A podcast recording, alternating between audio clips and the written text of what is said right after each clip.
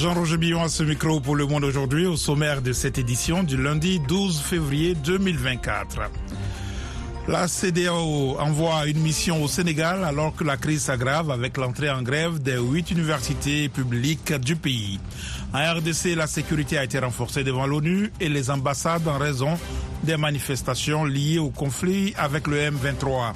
Au Bénin, le premier groupe de presse privée, la Gazette du Golfe, sur le point de fermer après avoir été accusé de faire l'apologie de coup d'État l'émission sur laquelle le journaliste a parlé, on peut suspendre cette émission, mais suspendre la maison tout entière. Reportage à suivre dans la partie magazine. Clôture des candidatures à la présidentielle russe. Vladimir Poutine brigue un nouveau mandat de six ans. Ici aux États-Unis, la vice-présidente Kamala Harris se dit prête à servir son pays. Ne manquez pas notre page pour ainsi que la Minute Éco. Pour l'instant, le journal. On commence par l'actualité américaine. La vice-présidente américaine euh, Kamala Harris se dit prête à servir son pays dans un entretien publié par le Wall Street Journal au moment où le débat sur l'âge du président Joe Biden répare de plus belle. Claire Morégibou. Je suis prête à servir mon pays, il n'y a aucun doute là-dessus, a dit la démocrate de 59 ans en assurant que quiconque la voit à l'œuvre en tire la conclusion qu'elle est pleinement capable de diriger. L'entretien, précise le Wall Street Journal, a été réalisé deux jours avant la publication de commentaires d'un procureur américain sur la mémoire de Joe Biden, 81 ans. Robert Hur, procureur spécial chargé d'enquêter sur une affaire de documents classifiés que le président américain avait en sa possession, a renoncé à le poursuivre en avançant, entre autres, qu'un jury répugnerait à condamner un homme âgé à la mauvaise mémoire. La Constitution américaine prévoit que la vice-présidente ou le vice-président prennent la place du président si ce dernier meurt ou se trouve dans l'incapacité d'assumer ses fonctions. Cela ne signifie pas que Kamala Harris deviendrait automatiquement la candidate du Parti démocrate si Joe Biden, pour une raison ou une autre, sortait de la course avant l'élection. La perspective d'une véritable offensive de l'armée israélienne à Rafah, à l'extrême sud de la bande de Gaza, où sont réfugiés des centaines de milliers de Palestiniens, est terrifiante, a affirmé le haut commissaire de l'ONU aux droits de l'homme. Compte tenu du carnage qui s'est déroulé jusqu'à présent à Gaza, on peut tout à fait imaginer ce qui va se passer à Rafah. C'est à l'armée Volker turque dans un communiqué. Le chef de la diplomatie européenne, Joseph Borrell, a quant à lui suggéré ce lundi aux États-Unis de livrer moins d'armes à l'État hébreu s'ils estiment qu'il y a trop de morts du côté palestinien. Philippe Lazzarini, chef de l'agence de l'ONU d'aide aux réfugiés palestiniens, UNRWA, a déclaré aujourd'hui n'avoir aucune intention de démissionner après les accusations émises par Israël sur une implication de certains de ses employés dans l'attaque du Hamas le 7 octobre. L'UNRWA a ouvert une enquête sur ses soupçons et s'est séparé du personnel accusé d'implication dans l'attaque du Hamas. Le ministre israélien des Affaires étrangères Israël Katz a exigé fin janvier la démission de Philippe Lazzarini. Le dépôt des documents de candidature à l'élection présidentielle russe a été clôturé, a rapporté dimanche l'agence de presse TASS. Le président Vladimir Poutine et trois hommes politiques qui soutiennent tous la guerre en Ukraine figurent sur la liste des candidats à l'élection de mars prochain. Mohamed Oumfa. Outre Vladimir Poutine, la commission électorale a autorisé les candidatures de Vladislav Davankov, vice-président de la Douma et membre du parti Nouveau Peuple, Leonid Slutsky, chef du parti libéral-démocrate de Russie, fidèle au Kremlin, et le candidat du parti communiste Nikolai Karitonov. Vladimir Poutine, 71 ans, au pouvoir depuis 1999, à la tête de l'État ou du gouvernement, brigue un nouveau mandat de 6 ans en tant que candidat indépendant et non pas en tant que candidat du parti au pouvoir Russie unie. Pour le chef du Kremlin, l'élection devrait être une formalité avec le soutien de l'État, des médias publics et l'absence quasi totale de dissidence. Il est certain de l'emporter. VOA Afrique, à Washington, vous êtes à l'écoute du monde aujourd'hui. L'actualité du continent, au Sénégal, la société civile et l'opposition maintiennent la pression sur le président Macky Sall à la veille d'une marche annoncée contre le report de la présidentielle. Le collectif A sous nos élections, protégeons notre élection, a appelé une marche demain mardi après-midi à Dakar. De nombreux Sénégalais ont essayé de répondre à un autre appel, celui-là diffusé sur les réseaux sociaux. Les forces de sécurité ont réprimé les rassemblements. Trois personnes ont été tuées. Les huit universités publiques du Sénégal observent une grève très suivie par les enseignants pour protester contre la mort d'un étudiant dans un contexte de vive tension. La CDAO envoie une mission dans le pays. Nani Talani. Un étudiant de l'université de Saint-Louis dans le nord du pays est la troisième personne tuée depuis le début des protestations contre le report de la présidentielle prévu initialement le 25 février. Le syndicat autonome des enseignants du supérieur, SAES, dit dans un communiqué exiger la lumière sur cette mort survenue vendredi. Tout est à l'arrêt dans toutes les universités, a dit David Célestin Faye, secrétaire général du SAES, assurant que le mouvement était apolitique. La grève est prévue aujourd'hui et demain. Le président du Parlement de la CDAO, Sidi Mohamed, accompagné de parlementaires, va rencontrer de lundi jusqu'à mercredi des responsables sénégalais, des personnalités politiques et des représentants de la société civile. La mission déployée par l'Union européenne au Sénégal a décidé de faire rentrer la plupart de ses observateurs en raison de la remise en cause du calendrier électoral. Au Libéria, le nouveau ministre de la Défense a présenté sa démission ce lundi, une dizaine de jours après sa nomination, à la suite de manifestations de femmes, de soldats, a annoncé la présidence. C'est la première crise politique à laquelle fait face M. Boakai depuis son investiture le 20 janvier, le 22 janvier. Des femmes de soldats libériens ont dressé des barrages hier aujourd'hui près de la capitale Monrovia et ailleurs dans le pays, forçant le président Boakai à annuler les célébrations de la journée nationale dédiée aux femmes aux armées ce lundi. La République démocratique du Congo renforce sécurité, la sécurité devant les ambassades et les bâtiments de l'ONU. Après des manifestations, les infrastructures ont été prises possibles par des manifestants accusant l'Occident de soutenir les rebelles du M23 dans l'est du pays. Davantage avec Alexandrine Olognon. Les écoles étrangères et certains magasins du centre de Kinshasa ont été fermés ce matin. Des manifestations ont éclaté la semaine dernière dans la capitale et à Lubumbashi, dans le sud-est du pays. Vendredi, des dizaines de jeunes ont manifesté devant les ambassades de France et de Grande-Bretagne, et plus tôt dans la semaine, devant l'ambassade des États-Unis. Samedi, des véhicules de l'ambassade et des Nations Unies ont été pris pour cible par des manifestants. Les affrontements se sont intensifiés récemment autour de la ville de Goma, capitale du Nord Kivu, forçant des milliers de personnes à fuir. Selon un document interne de l'ONU consulté par l'AFP, des éléments de l'armée rwandaise soutenant les rebelles du M23 dans l'est du pays ont lancé mercredi un missile solaire contre un drone d'observation de l'ONU. Ni les Nations Unies, ni l'armée congolaise n'ont pour l'instant commenté cet incident.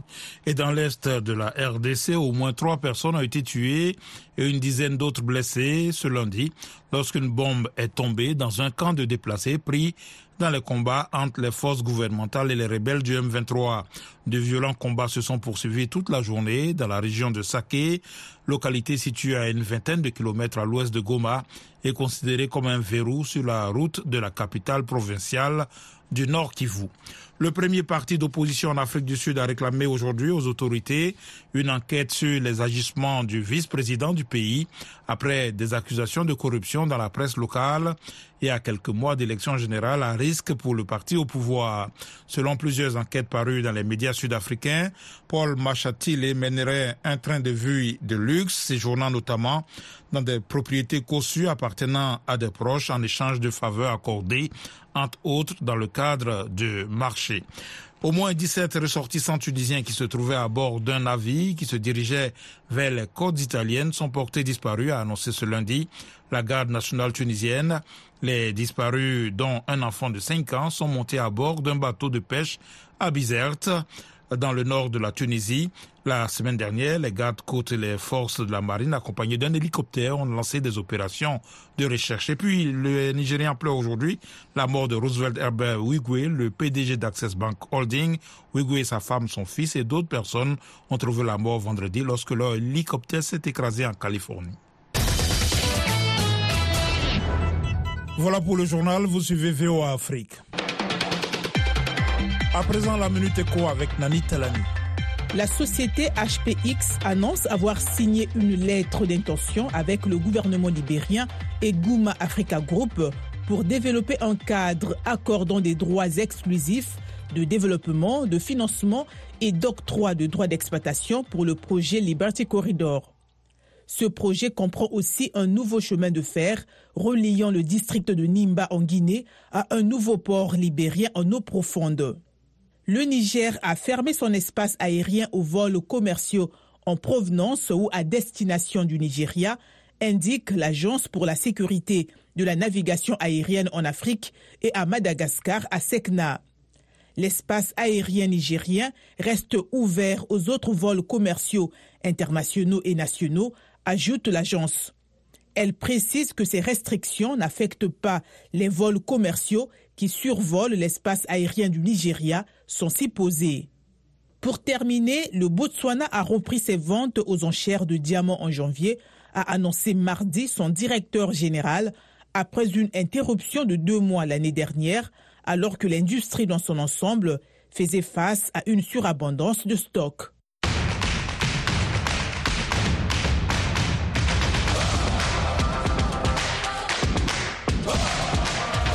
Et maintenant, place au sport. Et nous retrouvons à Abidjan notre envoyé spécial Yakuba Ouedraogo qui a couvert la Cannes 2023 pour nous. Vous le savez, le pays hôte, la Côte d'Ivoire, a remporté sa Cannes devant le Nigeria, battu 2 buts à 1 au stade Alassane Ouattara de Bimpe. Bonsoir Yakuba. Bonsoir à tous. Ces jours fériés payés ici en Côte d'Ivoire au lendemain du sacre des éléphants qui se sont hissés pour la troisième fois sur le toit de l'Afrique. Accompagnés d'un cortège, les joueurs paradent dans la ville d'Abidjan avec comme point de ralliement final le stade Félix Oufette-Boigny où ils vont présenter le trophée au peuple ivoirien et aux autorités. Nous revenons justement sur ce sacre final des éléphants, inespéré après une phase de groupe tumultueuse. C'est vraiment une histoire extraordinaire, même dans les films, même dans mes plus beaux rêves, j'aurais jamais pu imaginer un tel, scénario. Hein. De la qualification grâce à la victoire du Maroc, la qualification en égalisant à la dernière minute du Sénégal au tir au but. Un jour contre le Mali, on était à 10 très très tôt mené à 15 minutes de la fin, on revient à la 90e minute, on marque le but de la victoire à la 120e minute. Après le Congo, on gagne 1-0, mais ça a été difficile parce que c'est une très très bonne équipe. Et là, le Nigeria, on est mené encore à 1-0, même si là, sur ce match, on avait, on avait la maîtrise. Mais on n'a rien lâché, on s'est battu jusqu'au bout. Et Cette canne-là, on a été la chercher vraiment, on la mérite. Emers Faye, sélectionné par intérim de la Côte d'Ivoire. Et oui, c'est l'histoire d'une Côte d'Ivoire aujourd'hui championne d'Afrique, alors qu'elle avait mal entamé cette compétition, disons, en phase de groupe. Merci, merci au peuple, ivoirien. Au Maroc, félicitations aux éléphants. Merci au Maroc. Merci au Maroc. Ibrahim Mbouk, journaliste sénégalais. C'est un scénario hollywoodien incroyable. Jamais dans l'histoire de la Coupe d'Afrique, on a vu une équipe qui perd deux matchs de groupe et qui se retrouve en finale. Pour la gagner, c'est un parcours atypique. Le changement de coach, Emerson Faye est venu avec des idées nouvelles, des choix cohérents, payants. Il a fait des choix courageux. Moi, je pense que c'est l'un des héros l'un des artisans de ce sacre-là. Cette canne est une réussite totale hein, de la vie de certains observateurs en termes de niveau de la compétition. Ibrahim Mbouk, journaliste sénégalais. On a eu de bons matchs, des matchs de, qualité. D'habitude, les matchs de Cannes sont très physiques, très serrés. Certains viennent pour mettre le bus derrière. Mais j'ai vu des équipes joueuses qui, ont eu de la possession, qui ont pris des initiatives et euh, qui ont eu à, à, être efficaces. Par exemple, dans la phase de groupe, si je ne m'abuse, on a eu 89 buts. C'est une première dans l'histoire de cette Coupe d'Afrique des euh, Nations. Là, on n'est pas loin des 120 buts. Je n'ai pas encore tous les chiffres en tête, mais le niveau a beaucoup euh, évolué. Ça s'est sensiblement amélioré. Et tout cela montre que le football africain progresse et que la Cannes aussi a beaucoup progressé en termes de qualité. Yacouba Ouidraogo, Abidjan, pour VOA Afrique.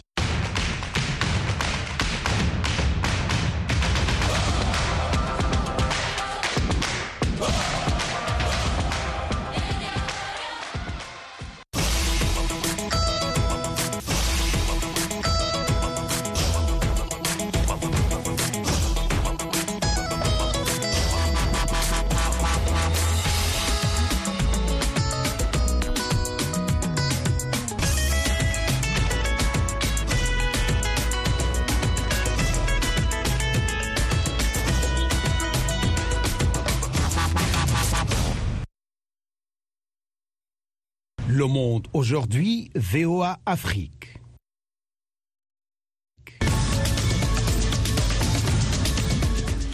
Vous êtes à l'écoute du monde aujourd'hui sur VOA Afrique. Jean-Roger Billon de retour avec vous pour les dossiers du jour. Au Togo, le gouvernement a fixé la date des élections législatives au 13 avril 2024. Le nombre des députés va passer à 113 contre 91 pour l'Assemblée sortante. Un décret du président de la République a fixé la répartition des députés sur le territoire national, ce qui est dénoncé par les partis de l'opposition qui la jugent arbitraire non équitable. Le gouvernement se défend. De Lomé, notre correspondant Kossi Oussou. À l'Alliance nationale pour le changement, ANC, on estime que la répartition des sièges des 113 députés sur le territoire national est arbitraire et creuse davantage l'inégalité entre les Togolais au lieu de la corriger. Éric Dupuis, conseiller du président national de l'ANC. La région maritime, qui rassemble 44% de la population totale, est créditée de 31 sièges de députés. Par contre, toute la région de la Cara, 12% de la population nationale, se voit octroyer 19 sièges de députés, alors que la seule préfecture du Golfe, 16% de la population nationale, n'est créditée que de 8 sièges.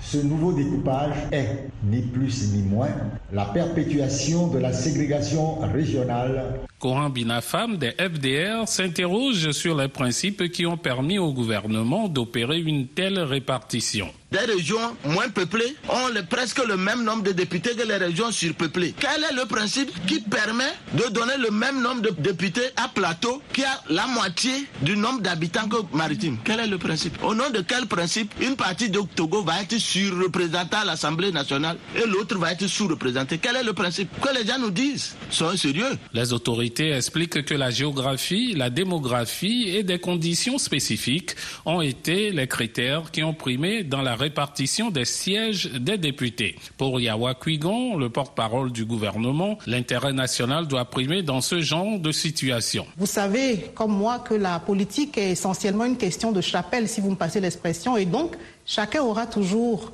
un penchant à plaider pour sa chapelle.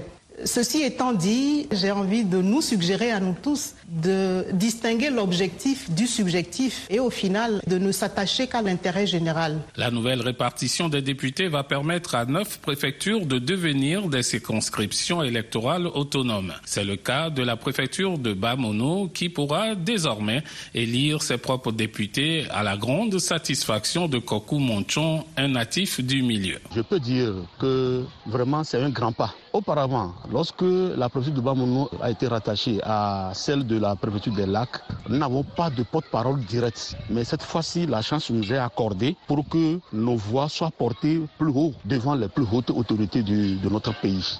C'est une grande joie. Les législatives vont se dérouler dans un contexte particulier en raison de la situation sécuritaire dans le nord du pays, frontalier au Burkina Faso, qui subit des attaques régulières de terroristes.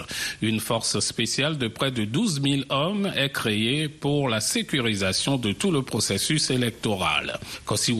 Lomé pour VOA Afrique. Washington, la voix de l'Amérique, vous êtes à l'écoute du monde aujourd'hui. Retrouvez-nous aussi sur Internet, Facebook et sur votre portable.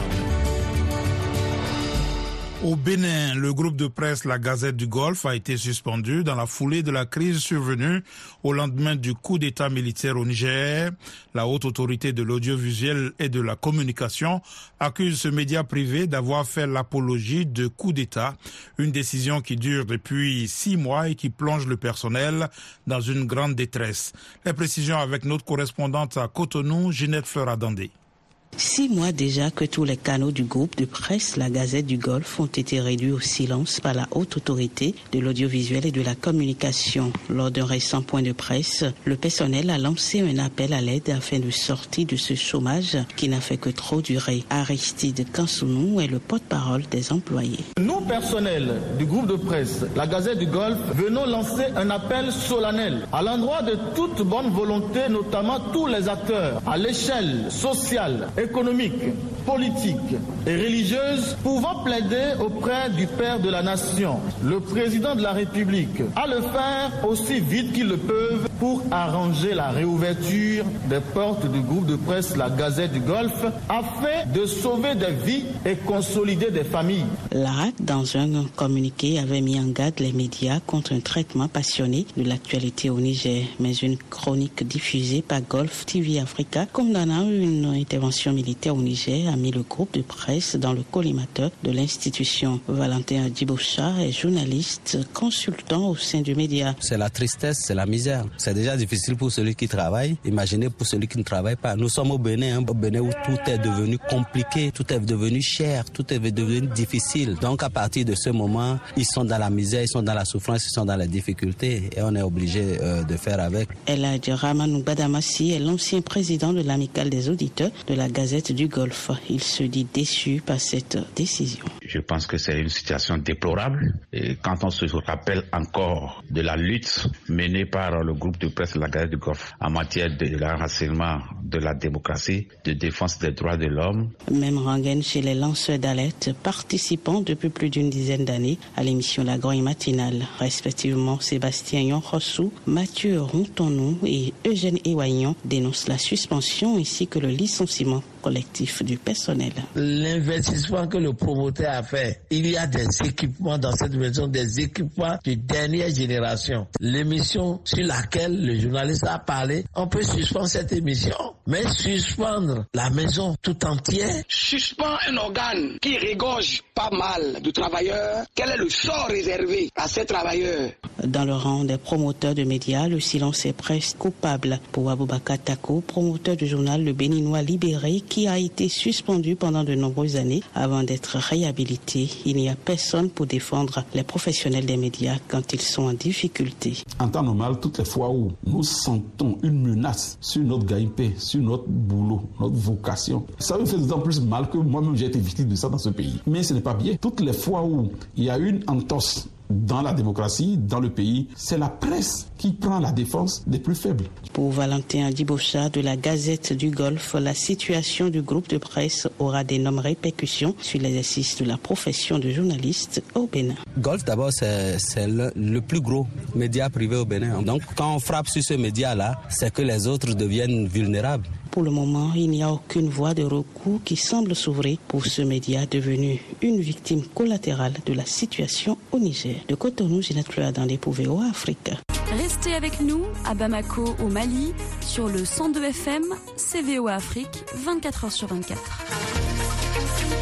Le 15 janvier dernier, les autorités ivoiriennes ont pris la décision de suspendre temporairement l'exportation d'une vingtaine de produits, dont certains très consommés dans les pays voisins. La mesure prise par Abidjan a des incidences sur les coûts de ces produits au Mali. Reportage à Bamako de notre correspondant Mohamed Danyoko.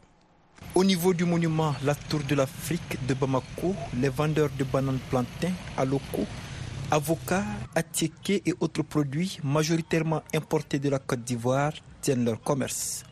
Entre les bruits des passants et les klaxons des voitures, les commerçants marchandent fort pour convaincre les clients en les expliquant que les quantités ont baissé à cause de la mesure prise par la Côte d'Ivoire d'interdire l'exportation de certains produits pour une durée de six mois. Septuagénaire, Habissidibé guette le passage des clients qui se font de plus en plus rares à cause de la hausse des prix. Cette mesure a rendu le commerce un peu difficile. Nos clients habituels viennent rarement. Avant, le tas de 9 voire 10 bananes plantains était vendu à 500 francs CFA. Mais aujourd'hui, pour le même prix, le client n'a que 4 bananes.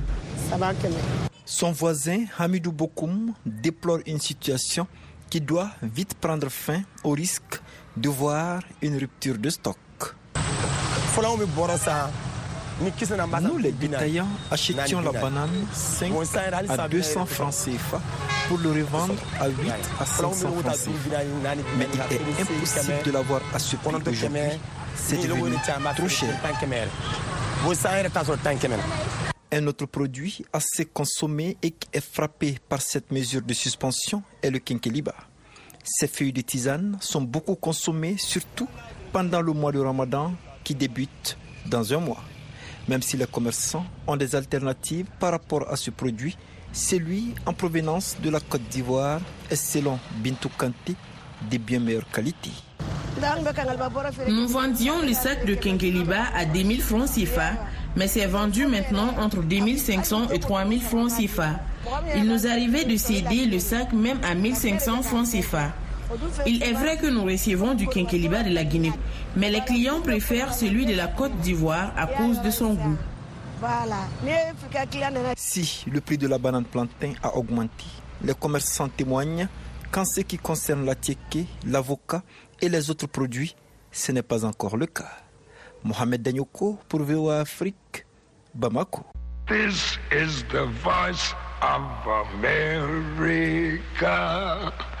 Washington. Malgré toutes les critiques, le premier ministre israélien Benjamin Netanyahou a défendu son intention de lancer une opération militaire terrestre à Rafah, ville frontalière à l'Égypte qui abrite plus d'un million de Palestiniens qui disent n'avoir nulle part où aller. Le point avec Véronica Balderas Iglesias de la VOA, le récit Lionel Gaïma. Il y a quelques jours, le président américain Joe Biden a qualifié la réponse militaire dans la bande de Gaza des démesurées.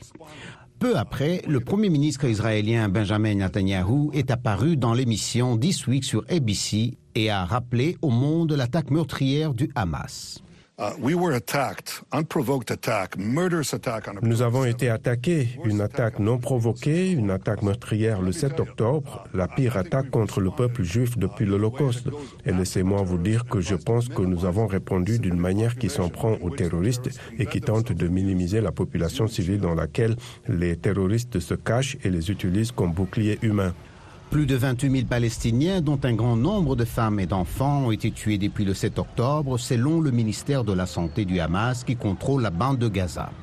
M. Netanyahu a rejeté ces chiffres, ajoutant que si un plan est en cours d'élaboration pour mettre les civils à l'abri, son armée va poursuivre l'opération terrestre à Rafah. Plus de 1 400 000 Palestiniens, dont de nombreux déplacés, ont trouvé refuge dans cette ville et la frontière avec l'Égypte est toujours fermée. L'Arabie saoudite, l'Égypte et le Royaume-Uni ont fait part de leurs inquiétudes. Ceux qui disent qu'il ne faut en aucun cas entrer dans Rafah disent en réalité perdez la guerre, gardez le Hamas là où il est et le Hamas a promis de refaire le massacre du 7 octobre encore et encore. Des familles entières vivent sous des tentes à Rafah et disent qu'elles n'ont nulle part où aller. Laila Abou Mustafa est l'une d'entre elles. S'il y a d'autres déplacements, je ne bougerai pas. Je suis à la frontière égyptienne d'un côté et à l'est de Rafah de l'autre. Je suis coincé. Pendant ce temps, à Tel Aviv, des manifestants réclamant la libération des otages aux mains du Hamas ont bloqué samedi l'autoroute Ayalon. L'oncle d'Efrat Machikwa est toujours en captivité. Nous sommes ici pour dire à tout le monde que nous en avons assez de ce qui se passe. Nous savons que le peuple est avec nous, mais nous n'avons pas l'impression que le gouvernement le soit, et il est grand temps. Sur la chaîne ABC, il a été demandé à M. Netanyahu s'il savait combien des quelques 132 otages en captivité sont encore en vie. Je pense qu'il y en a suffisamment pour justifier les efforts que nous déployons et nous allons faire de notre mieux pour récupérer tous ceux qui sont en vie et franchement aussi les corps de ceux qui sont morts. Selon lui, la pression militaire exercée sur le Hamas a été un facteur important dans la récente libération des 110 otages et il a affirmé que la victoire est à portée de main. Tôt ce lundi, Israël a libéré deux otages détenus à Rafah, ultime cible affichée de son offensive dans la bande de Gaza. Le Monde aujourd'hui, c'est la fin de cette édition. Merci de l'avoir suivi. Jean-Roger Billon à ce micro, à la mise en onde, Georges Léonard Sagno. Un grand merci à la rédaction et à toute l'équipe de production. Rendez-vous sur notre site internet voafrique.com et nos pages Facebook, YouTube, la plateforme X et Instagram pour un suivi de l'actualité 24 heures sur 24. Je vous souhaite une excellente soirée à l'écoute de nos programmes.